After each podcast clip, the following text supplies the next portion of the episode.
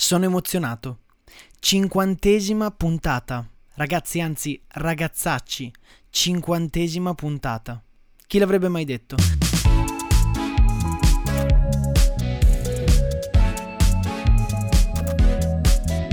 Una vita che faccio progetti e finalmente uno di questi sta andando. Non andando in senso di ascolti, ma andando nel senso che lo sto facendo.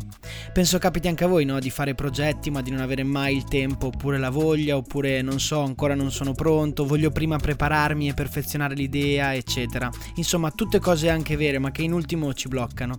Ecco, questo podcast è uno dei tantissimi progetti che avevo in mente e che di fatto si sta realizzando. Alla cinquantesima puntata me ne rendo conto perché 50 sono tanti importante. Se faccio un calcolo di più o meno 10 minuti a puntata sono circa 500 minuti, cioè 8 ore e mezza di me che parlo. Assurdo, è pochissimo, pensavo di più. Vabbè. Comunque, queste 8 ore e mezza significano tantissimo per me. Uno dei più grandi insegnamenti che queste 8 ore e mezza appunto mi hanno dato è che per fare le cose belle basta farle. Sembra una banalità, ma non lo è, o almeno per me non lo è. Non dico che col per fare cose belle intendo il mio podcast, anche se dai, penso che sia abbastanza bello, ma intendo qualsiasi cosa uno abbia in testa di fare che per almeno un secondo gli abbia dato la percezione, anzi l'intuizione che facendolo possa essere un po' più felice non penso di averne mai parlato, ma ho iniziato a registrare la mia voce mentre raccontavo cose per avere una valvola di sfogo creativo. Quello che stavo facendo quando ho iniziato eh, non rispondeva al mio bisogno di essere creativo, diciamo, di far qualcosa dove potessi esprimere le cose come volevo, quando volevo e se lo volevo. Ebbene, eccomi qua. E badate bene che non a caso la cinquantesima puntata parlo della Nutella. Volevo parlarvi di me, ma volevo farlo in un modo diverso e chi mi conosce me lo chiede penso da dopo la prima puntata. Quando fai sai quella sulla Nutella? Ecco, ora voglio raccontare a tutti perché proprio la Nutella è all'origine di tutto. Ho sempre sognato di essere famoso per portare il cappellino e gli occhiali da sole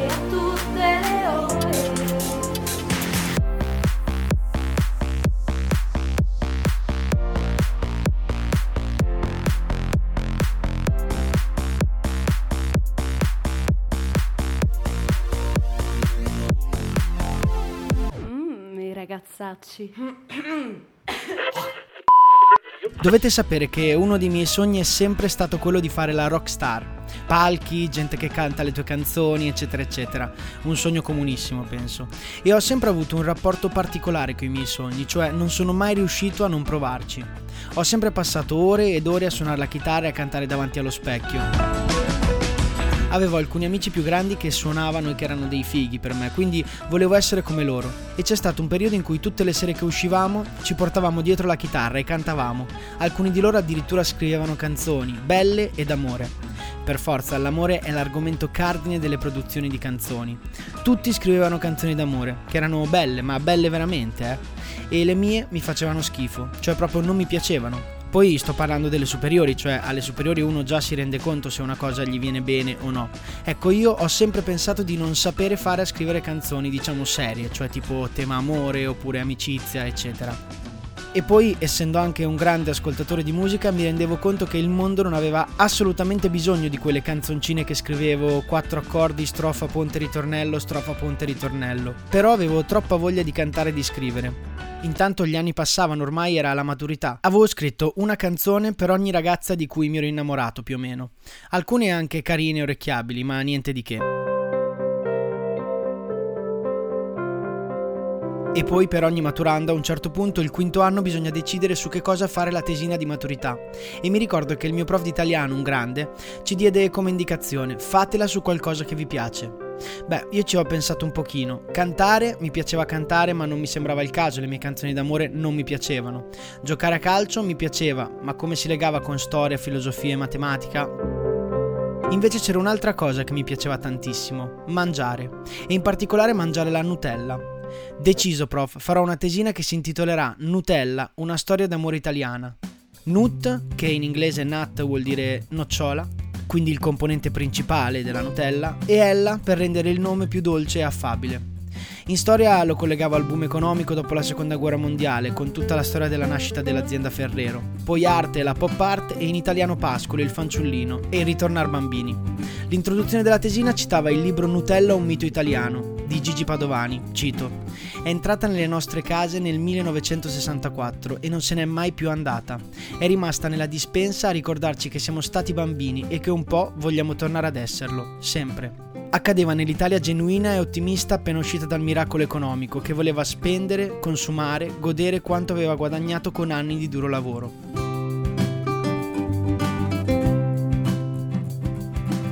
Ecco, il mio lavoro sulla tesina era tutto su questa cosa del ritornare bambini. Di fatto saper ritornare bambini è una figata. Avere quell'entusiasmo e stupore nelle cose della vita.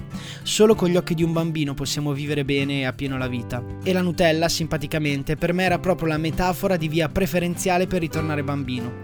Voglio essere sempre bambino e mi sento ancora molto bambino. Perché i bambini sognano e poi creano quei sogni mentre giocano o meglio fantasticano di vivere quei sogni. E come un bambino che sogna, oggi faccio questo podcast e quella volta alla fine avevo deciso anche di scrivere un'altra canzone d'amore. Volevo riprovarci un'ultima volta per farla ascoltare prima della discussione della mia tesina. Questa volta però una canzone d'amore non su una ragazza, ma su un altro grande amore, la Nutella. Nel rileggere tutta la tesina, una parte che ho scritto mi ha colpito particolarmente perché è molto intensa e che penso sia la migliore introduzione del mondo per farvi ascoltare per la prima volta ufficialmente la canzone della Nutella. Perché la Nutella non può essere una cosa da raccontare con date, eventi e fatti storici. Non ci sono pagine di Wikipedia o libri di storia che possano esprimere a pieno quello che voglio esprimere io. Ma questo pezzo scritto nella mia tesina di maturità, sì. Questa introduzione e questa canzone. Sotto i cieli più azzurri e nelle case più innocue si consumano da sempre amori travolgenti e drammatiche vendette. Anche la neve, mentre soddisfa gli occhi di sciatori felici, ricopre di gelo i cadaveri dei soldati sfortunati. Il buio della notte e la luna che lo accende sono da millenni testimoni innocenti di orribili delitti e straordinarie gentilezze. I fiori più profumati, lanciati dalle mani curate di splendide spose, adornano quotidianamente tristi urne funeree. Le onde del mare non smettono mai di travolgere i destini di consapevoli marinai, mentre divertono i figli di spensierati turisti. Sono pochi gli oggetti, i colori, i sapori, gli odori che portano con sé solamente dolcezza. Forse la schiuma dello shampoo di Gaber, un convulso insieme di profumi, sapori e sensazioni tattili che riportano il pensiero solo ad attimi di gioia. Ecco perché la Nutella non è solo un prodotto azzeccato, non appena un dolciume famoso, ma è un ponte temporale, un cancello sensoriale che permette di rivivere solo attimi di gioia, magari svaniti. Nessuno ha mangiato Nutella prima del funerale del proprio nonno, durante un incidente in auto, prima di un intervento chirurgico, dopo una brutta notizia. La Nutella ci conduce inevitabilmente in quegli angoli della mente dove tutto è sereno ed ogni emozione è attenuata, vellutata. La Nutella è un filtro potente, un setaccio stretto e fino, attraversato solo da momenti felici, attimi di serenità per sempre legati a quel sapore, a quell'odore ma anche a quell'aspetto scivoloso che smussa le asperità della vita riportandola all'infantile quiete originale. Quando gli occhi vedono quel barattolo sanno già che toccheranno un coperchio rugoso e particolare. La mano conosce già la pressione da applicare e gli occhi si aspettano una pellicola d'oro che copre un'onda familiare. Il sapore, che arriva per ultimo, solletica il cervello fin dalla vista del barattolo. Non c'è neppure bisogno di gustarla, basta vederla, toccarla, immaginarla e quel potentissimo filtro si attiva selezionando soltanto attimi di gioia. Non posso stare senza te. Mi manca già il sapore dentro al cuore e quell'anelito di vita che mi dai se io ti avessi qui con me.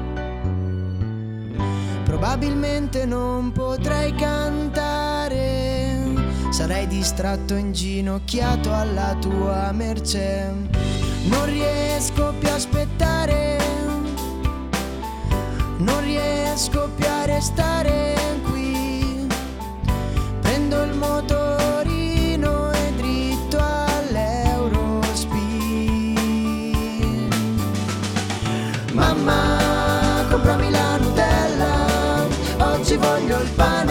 solo con quella. Mamma, prendimi la Nutella, da oggi in poi io vivo solo di quella. Voglio le mani di Nutella, voglio i piedi di Nutella, voglio il naso, la bocca, le orecchie, le guance, tutto di Nutella. Voglio il mondo di Nutella, voglio il mare di Nutella, voglio il sale, il sapore, tutto il colore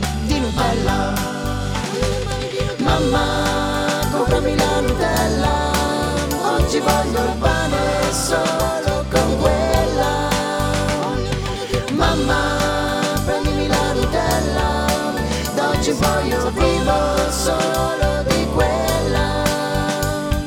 Mamma,